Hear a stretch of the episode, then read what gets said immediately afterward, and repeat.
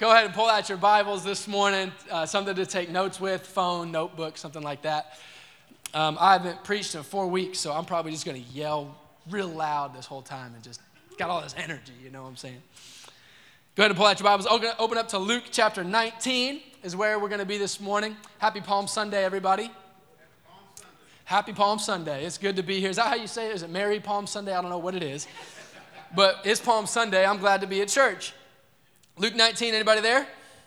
Awesome. We're not going to read it quite yet. Just checking. A few weeks ago, I was at lunch with some friends.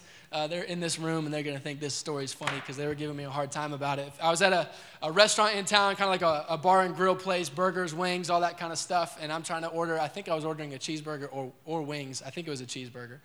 And uh, I'm looking at the menu and I'm trying to figure out what comes with my cheeseburger uh, like what comes on top of it, what comes on the side, and all that. And I noticed on the menu that a side of fries was $2.50 extra, uh, which I thought was interesting for a burger place to charge extra for fries. So I'm thinking these fries might be something special.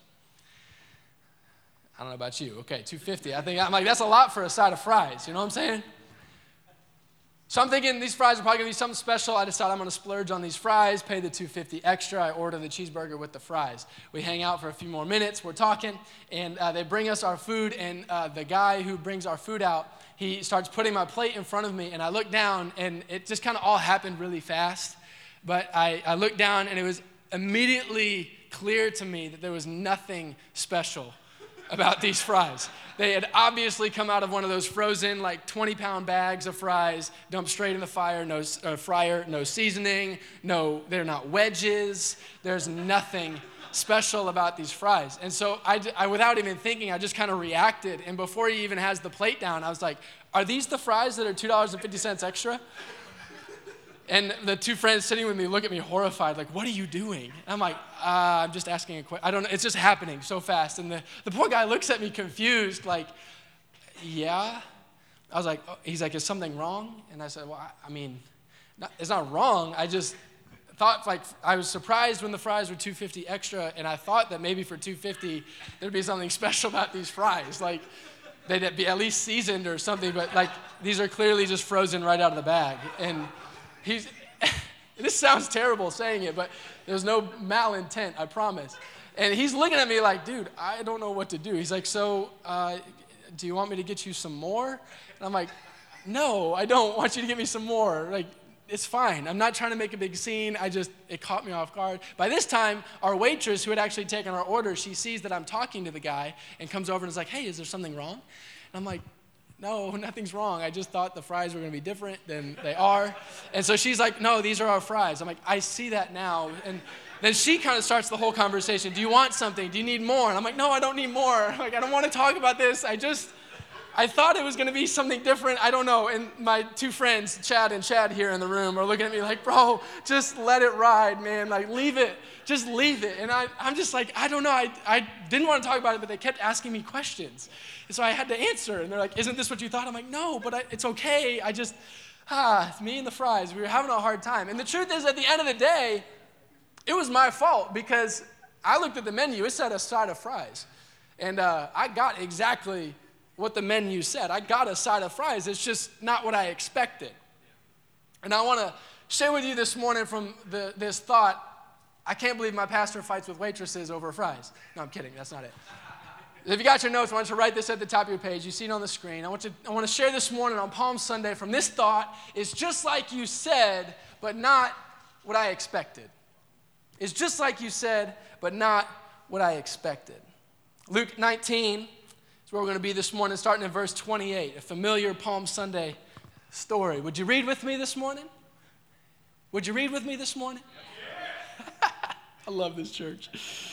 And when he had said these things, he went on ahead, going up to Jerusalem. When he drew near to Bethpage, Bethphage, I guess, in Bethany, at the mount that is called Olivet, he sent two of the disciples. He sent, yeah, he sent two of the disciples, saying, "Go into the village in front of you, where on entering you will find a colt tied on which no one has ever sat. Untie it and bring it here. If anybody asks you, Why are you untying it? you shall say to them, The Lord has need of it.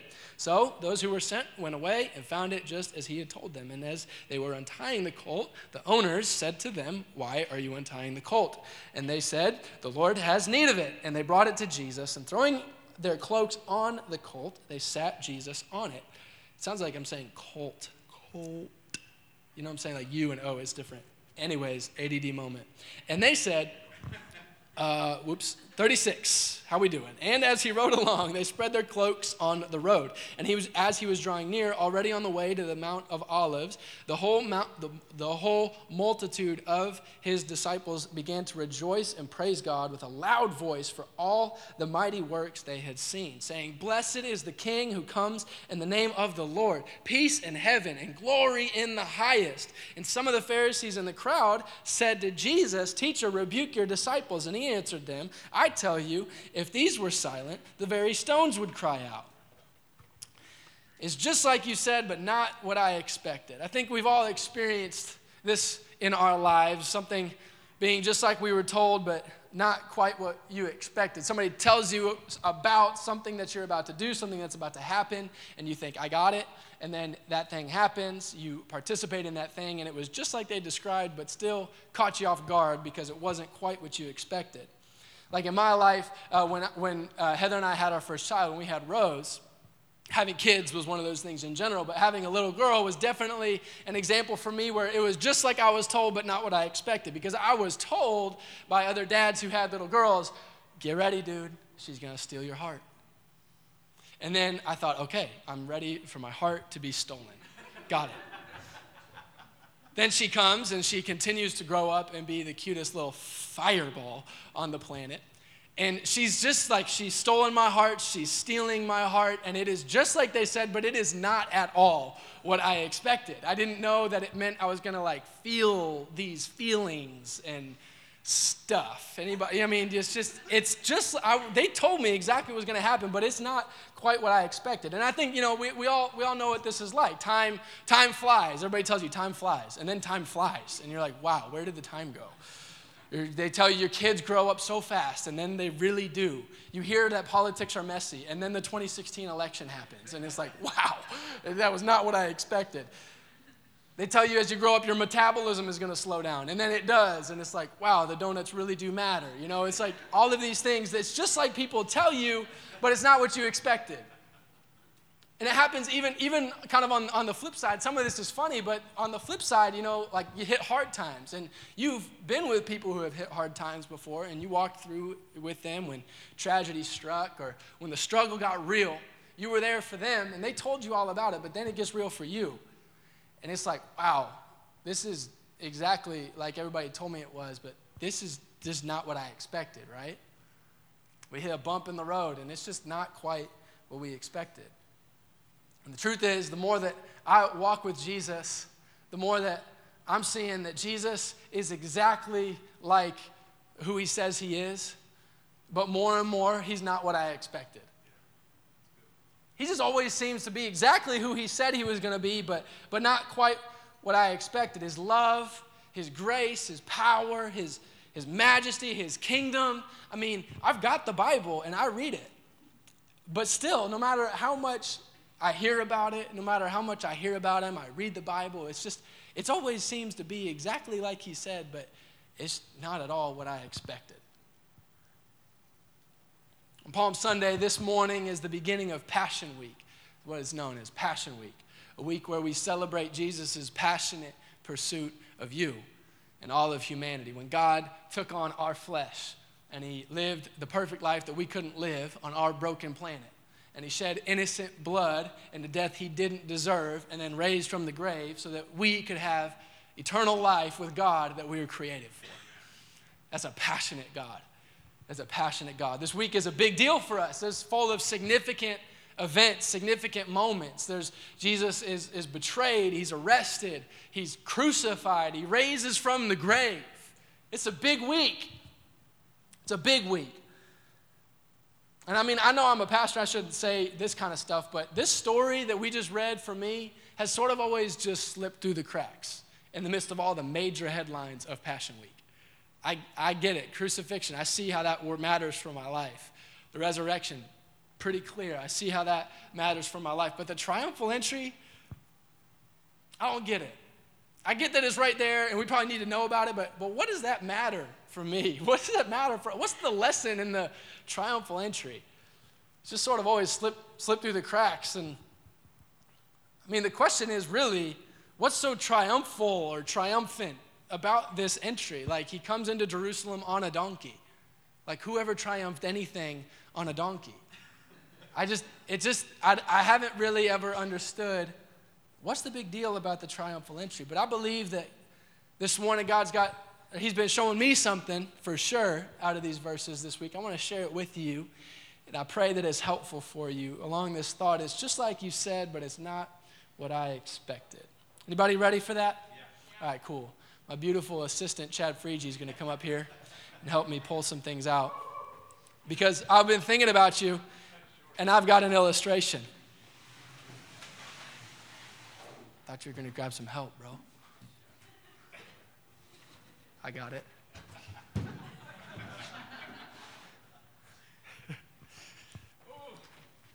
Way to go, Chad. Chad and Karis Freege this morning, guys. Look at them both. Come on. That went just like I said, but not what I expected. When I read this story, Luke 19, I begin to see a gap emerge in this story. There's an interesting gap that I start to see pull up in this story as I was reading through it this week. And I saw the gap and I started to realize I recognize that gap. I recognize that gap from my own life, and I wonder if maybe you recognize the gap from your life. There's a gap between, what do we have over here?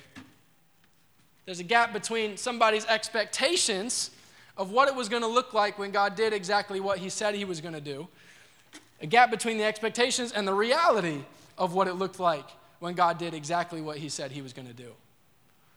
I see a gap form in this story, and, and, and I, I, know, I know this gap.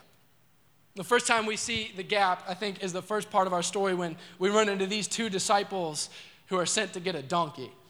Read with me again, verse 29. We'll start there. It says, When he drew near to Bethphage and Bethany at the mount that was called Olivet, he sent two of his disciples, saying, Go into the village in front of you, where on entering you will find a colt tied the colt tied, on which no one has ever sat. Untie it, bring it here, and if anyone asks you why you are untying it, you shall say this The Lord has need of it. So those who were sent away, uh, sent went away and found it just as he had told them. And as they were untying the colt, its owners said to them, Why are you untying the colt? And they said, The Lord has need of it.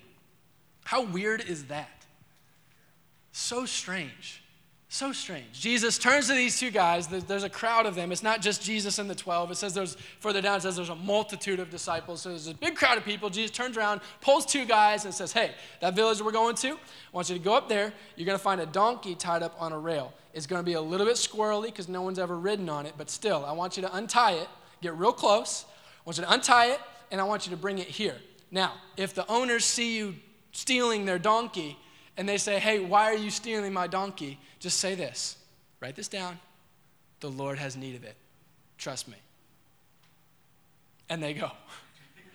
How strange is that? I've not gotten that kind of instruction from Jesus before. It's very, very interesting. My first question about this whole thing is the Lord has need of it. Does that work like at a car dealership or, or like at least five guys or something? You know, you just walk in and it's like, I like that.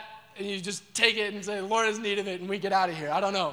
I wonder what the extent of this is. I, I don't know. Maybe don't, maybe don't stretch it. But, but really, what's going on here with these disciples sent to get this donkey? All I know about this story, and, and this is maybe an inference, but I think it's, I think it's legitimate, that I, I just think that there's no way that these guys expected that this would be the type of stuff that they would get sent out to do when they started following Jesus.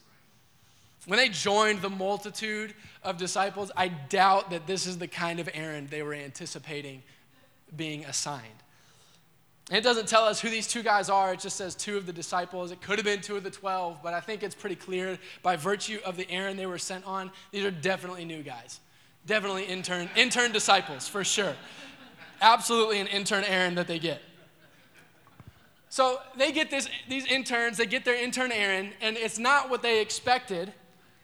But it says they go, and they go and they do it because they're good interns, and that's what good interns do. They go and they, they, they go off on this. Now, now, if I'm going on this errand and Jesus says, go do the donkey, here's all the stuff that's going to happen, I'm expecting, okay, I'm probably going to end up with a donkey. Like the end goal, we're going to get there. But the in between stuff, there's no way it's going to go down like that. I'm gonna have to get creative, but like Jesus sent me, so I'm definitely not coming back without a donkey, but I'm coming back with a donkey one way or another. But the other stuff is, there's no way it's gonna go down like that. But verse 32, it says, Those who were sent went away and found it just as he told them. Just as he told them. I mean, even to the point where they're untying the donkey, and the owners come out and say, Why are you untying my donkey? And they just throw the line out there. The Lord has need of it. And it works. And I can just picture these guys like wincing, thinking, like, this is where we get beat up, right here, right now. There's no way this is gonna work. But it works. It happened just like he said it was gonna do. Like I said, I'm, I'm inferring a little bit, but I think it's fair to assume that they weren't expecting to get this kind of stuff, that there was a gap between, which side do we have here? There's a gap between the errands they expected to get as a follower of Jesus and the reality of the errands that they actually got. There was a gap between how they expected their errand to go and the reality of how it actually went. It went just like Jesus said, but there's no way it was just what they expected. That's the first time I see the gap in this story of between expectations and reality. The second time I see this gap pull up is uh, the crowd that meets them on the way to Jerusalem. Verses 35 through 40 say this And they brought it to Jesus, uh, the donkey, and throwing their cloaks on the colt, they set Jesus on it. And as he rode along, they spread their cloaks on the road. And as he, as he was drawing near, already on the way down the Mount of Olives, the whole multitude of the disciples began to rejoice and praise God with a loud voice for all the mighty works they had seen, saying, Blessed is the King who comes in the name of the Lord, peace in heaven and glory in the highest. And some of the Pharisees in the crowd said to him, Teacher, rebuke your disciples. And he answered them, I tell you, if these were silent, the very stones would cry out. To understand this gap between expectations and reality, you got to understand a little bit of what's going on in the Jewish mind at this point, in the, in the crowd full of Jewish people. What's going on here? See, the Jews have been awaiting a Messiah, for they've been waiting God to send a Savior for hundreds and hundreds of years. They were waiting on this anointed one. He'd be called the Christ. He was going to come and he was going to uh, he was going to come into town. He was going to set them free from the Roman oppression, and he was going to establish uh, the, he was going to establish the nation of Israel as the greatest nation on earth. That's what he was supposed to do. They had had kings in the past, but they hadn't had a king for a long, long time. And God was supposed to send them a new king. And he was supposed to come riding into town. He was supposed to be from the family of David. He was supposed to set them free. And he was, supposed, he was supposed to establish a new kingdom. This is what God had promised, and this is what they were expecting God to do. And then here comes Jesus riding into town from the family line of David to set them free and establish a new kingdom. God came riding into town exactly like he said he was going to, but it was not what they expected. There was a gap between what it looked like when God did exactly what he said he was going to do and what they had been expecting this whole time for it to look like when God did exactly what he said he was going to do. And this gap is reflected in the crowd, and it was a significant gap, and it was kind of a dangerous gap because in this gap, it caused a split in the crowd. And this is fascinating to me. This gap right here meant that the crowd full of people from the same nationality, heritage, holding the same promise in the same city at the same time, watching the same thing, saw two totally different things this gap in their expectations. They interpreted it two completely different ways. Half of the crowd said, This is the guy. This is him who we've been waiting for. And the other half of the crowd wanted to kill him for being a fraud. It's fascinating, this gap between expectations and reality. There was a gap between what they expected it to look like and what the reality actually looked like. In Matthew's account of this story, in Matthew chapter 21, he actually records this detail uh, in verses 4 and 5. He says, This took place, talking specifically about the donkey, what was spoken by the prophet, saying, Say to the daughter of Zion, Behold, your king is coming to you, humble and mounted on a donkey, on a colt, the foal, a beast of burden. They've been prophesied hundreds of years before, but it's still, I mean, it, it went exactly like that. But it's not at all what they expected. I'm seeing this gap in this story I'm starting to recognize this gap in my whole life. I'm familiar, like I said. Anybody else familiar maybe with the gap between what you expected something to be like and the reality of what it's actually like? Me and three other people? Well, we'll talk then. For example, marriage. I was told that in marriage the two become one. And what I expected was that we wouldn't do anything else but become one. We're going to spend a lot of time becoming one, if you know what I'm saying. Hallelujah. The reality is, well, we become one, don't get me wrong, but the reality is, I didn't know that that also meant that like two opinions were gonna have to come to one decision. Or like two personalities were gonna have to have one conversation. Or two human beings were gonna have to decide what to do with one bank account or with one household. Like I expected it to become one, but we gotta become one. It's just like people said, but it's not what I expected. Maybe you've experienced this, you've, uh, you've joined this church, or you, you've uh, become you kind of trying to become part of this com- community, you've joined a life group, or you just you want to make friends, or you've joined a community at some point, and you, you know, you hear, especially around here, man, we're going to become family, and you're going to make friends. Uh, and you read the Bible, and the Bible talks about how iron sharpens iron, and that sounds awesome. And so, what we expect is that we show up to church and we're just going to get along with everybody right away. I'm going to go to life group a few times, and everybody's going to be just like me. It's going to be awesome. And then I'm going to even join a discipleship group, and we're going to be like instant besties, and they're going to like love what I love and totally get me, and it's going to be awesome. The reality is that the people around you really are absolutely amazing. But the reality is that they're not all just like you. Praise God. They're not, they're not all, all just like you. The, the reality is that human beings are interesting creatures and they're unique, and relationships are awesome, but they're not easy. That's the reality of the situation. The reality is that when iron sharpens iron, there's like a lot of friction and it gets hot and there's like rough edges. And by rough edges, I don't mean everybody else has them but you. Guys, we got the iron sharpener. It sounds cool, but in reality, it, it's just like that. It's just not what I expected.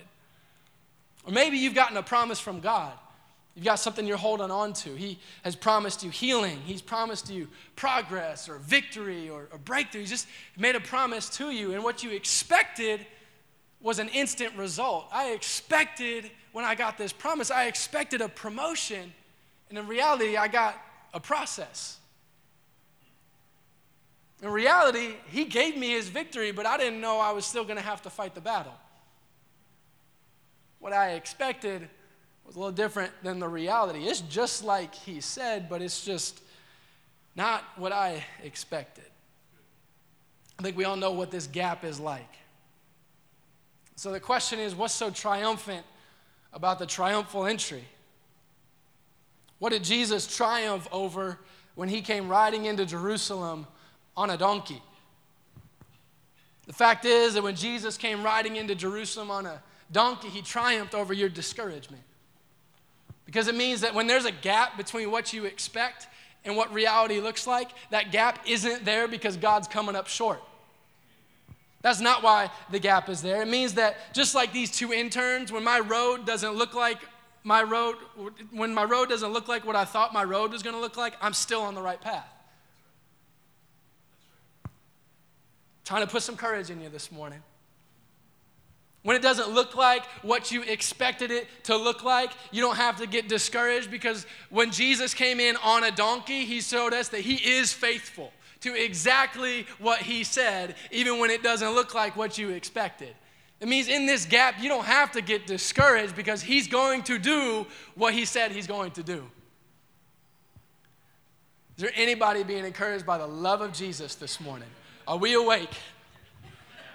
All right.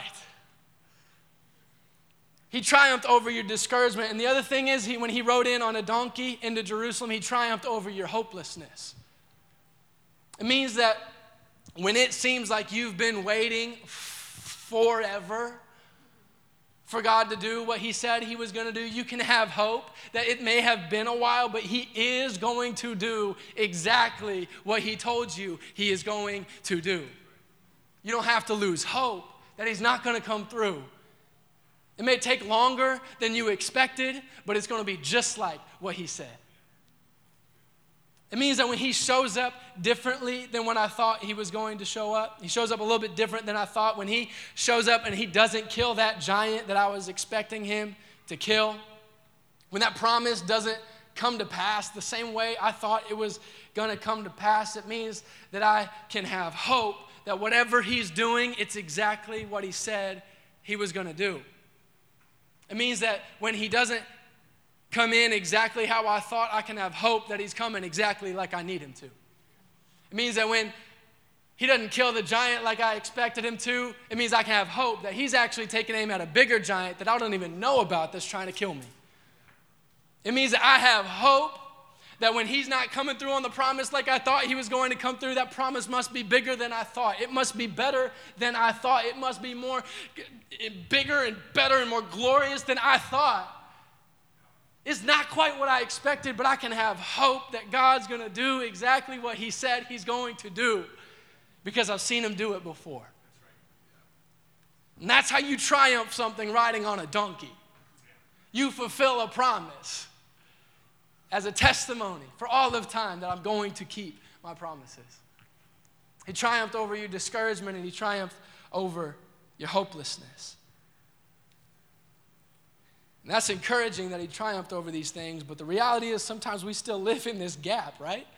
Like, I get it. I don't have to be discouraged. I don't have to be hopeless, but sometimes there's still a gap between the reality of my situation, and what I expected it to be like. So, how do we how do we fill in this gap? How do we get kind of from what we expected into what, we, what reality is? Like, kind of like the crowd, how do we not get so distracted by our unmet expectations that we miss out on reality?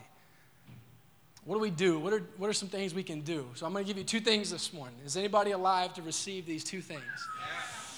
Number one, we get from our, uh, our interns, they show us something powerful of how we can function in this gap. Number one, obedience. I tried to figure out how I could like put some boards that would have more signs, and that just got complicated. So you can imagine it, like one of the boards across like a bridge, right? Obedience. Obedience. I mean, would we even have this story if these two unnamed interns didn't do exactly what Jesus gave them to do? Their task wasn't what they expected, but they had no idea that it was bigger than they could have ever imagined. They expected, I'm sure, when they started following Jesus, to be part of preaching the gospel, seeing the kingdom of God, miracles. They were going to see all these amazing things, and they get sent to get a donkey. Not what they expected. But what they didn't realize was that God had chosen these two guys to be the conduit for him fulfilling a prophecy from hundreds of years before as a testimony to you that he's going to keep his word. It wasn't what they expected, but their reality was bigger than they could have ever dreamed. Too often we get distracted when God isn't meeting our expectations, and so we can stop obeying his commands. We kind of want to make sure he's holding up his end of the bargain before I do this whole obey what you say thing. And we all, we all been there. It's not like a coming down. It's just, it's hard. When your expectations aren't being met, especially when you're trying to be godly in the middle of it, it's like, this isn't what I thought. We can get distracted and we can stop being obedient. Like, it's hard to be patient when you feel like you've been waiting on God for a long time. That's just hard. It is hard. It's hard to stay faithful when the process is taking a lot longer than you thought it was going to take. Like I was supposed to get a new job like in three months, not three years, right? It's hard to stay faithful in the middle of that. It's hard to not lose hope when I thought that this was going to change quicker and it's not even changing at all. Like, I don't see anything going on here. It's hard to not lose hope in that situation. It's hard to love people when people are hard to love. You know, it's hard. But I want you to write this down. It's in your mundane faithfulness that you pave a way for Jesus' triumphal entry.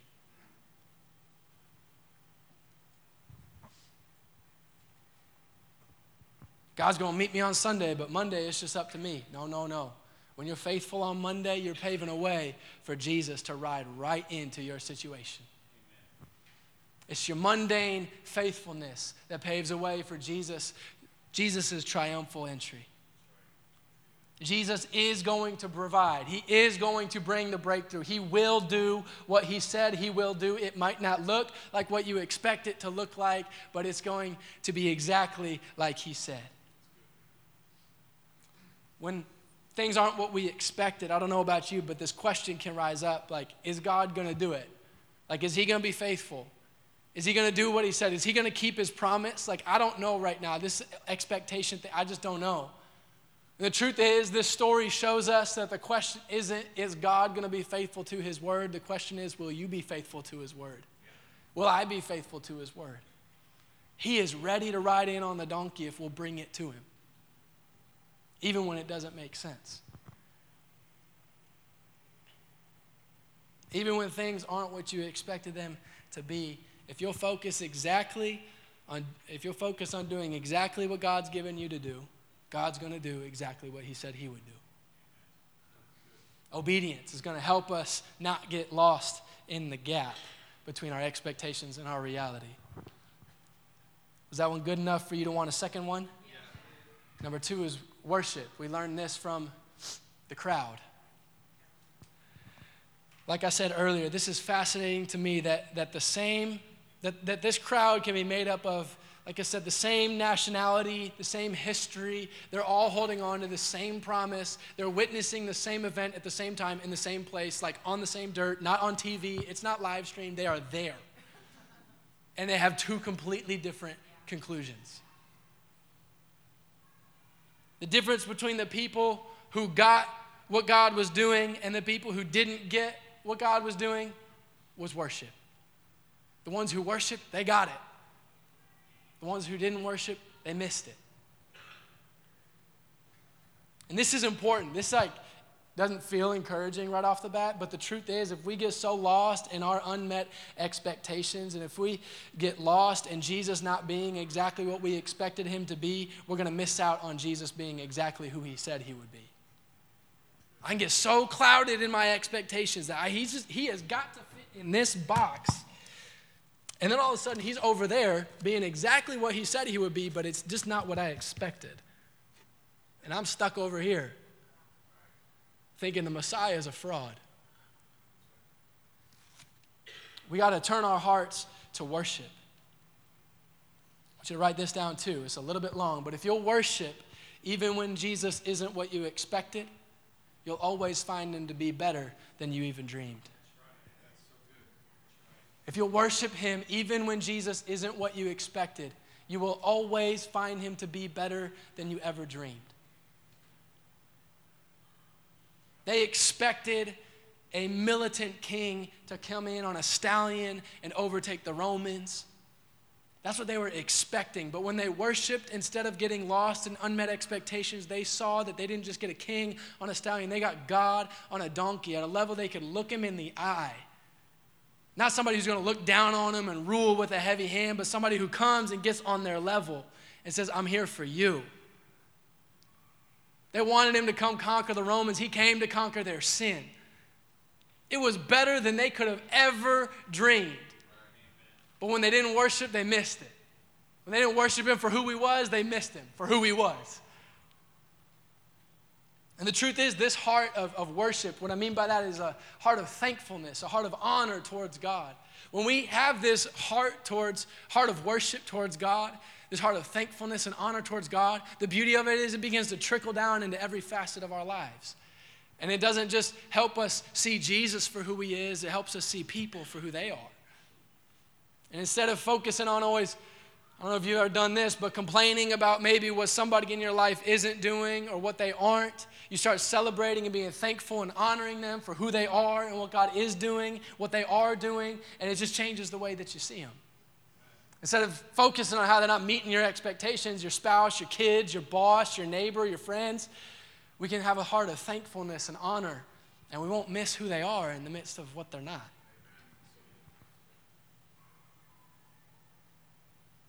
Worship helps us celebrate what God is doing instead of complaining about what He isn't. I can get lost in complaining about how it's not like this. And I miss the opportunity to celebrate the reality of how good Jesus really is. Like I said, Jesus isn't always going to be exactly what you expect, but he's always going to be exactly who he said he is, and is always going to be better than you think, even when it's different than you expected. And the truth is, we see in this crowd that when you're in the middle of unmet expectations, when you're really like feet grounded in this box, you know, on purpose, or that's not even a bad thing. Like we've got to, how are you supposed to not have an expectation, you know? Like it's not even a bad thing, but you can get really rooted and grounded in that box. And the truth is, when we're in the middle of our unmet expectations, that when, that's when we need to worship with the most extravagance. We see this crowd, they responded. They didn't just say, Yeah, that's God. You know, like, let's raise our hands like this and Jesus, you know? They started taking off their coats and laying it on the ground so his donkey could walk on them. They started pulling palm branches on the ground so the donkey could walk on it. They started shouting things like, Blessed is the King who comes in the name of the Lord. Peace in heaven, glory in the highest. Unashamed, unreserved, full on. This is the guy. In the middle of their unmet expectations, they didn't get distracted, but they worshiped with extravagance. And the fact is, in our unmet expectations, we've got to pave this gap. We've got to pave this gap with our worship, with our extravagance. We've got to lay down our coats, the expectations that we've been wearing, that have been covering us and weighing us down. We got to lay those down and let that pave the road, right? We got to lay down the palm branches of our preferences of how we wish Jesus would come through a different way than he is right now instead of just celebrating how he is coming through. We got to lay down our coats. We got to lay down our palm branches. We got to celebrate exactly who He is. We got to celebrate who He is because who He is is exactly who we need the most. Instead of just getting stuck and saying, God, I don't get it. And I'm not saying that there's not going to be times where we really don't get it. It's like really hard or really confusing or really tiring. That's for real. But in the midst of it, we can't get stuck in it. We've got to turn our hearts and declare Blessed is the King who comes in the name of the Lord. He's triumphant over my situation. He's triumphing over my expectations, over my discouragement, over my hopelessness. I will pave the road for him to come with my expectations. I will lay them down on the ground. I will put down my preferences and I will celebrate him being exactly who he is, even though it's not at all what I expected it to be. We got to be people who worship in the midst of our unmet expectations. When Jesus came riding in on a donkey, he triumphed over your discouragement. He triumphed over your hopelessness. And if we will live our lives obeying what he's given us to do, if we will live our lives worshiping him in the midst of maybe what he isn't doing or what we didn't what we thought he was going to do and these unmet expectations, he will be exactly who he has said he will be. He will be our Messiah, our king, our savior, our friend, our father. He will be our God, and he will be with us even to the end of the age. We'll just live our lives obeying and worshiping, even in the midst of a real life gap between our expectations and our reality. Amen? Amen. Why don't you go ahead and stand up? And have our team come up and lead us in, in one more song this morning. If you've been with us and you know we like to close uh, with some worship, so there's about to be some motion behind me, but that's okay. So, as we close uh, with this song, look at this teamwork up here. Just such beautiful, great people. Love it. Maybe you've got an act of obedience or an act of worship that you've got to express this morning. There's something you need to obey. There's something you need to lay down in an act of worship. Maybe you're here this morning, you've never given your life to Jesus, and your first act of obedience and worship needs to be actually for the first time declaring that He's going to be the Lord of your life. Maybe you are in the middle of a gap between some expectations and some reality, and it's keeping you, it's, it's become an excuse to not obey. It's become an excuse not to worship.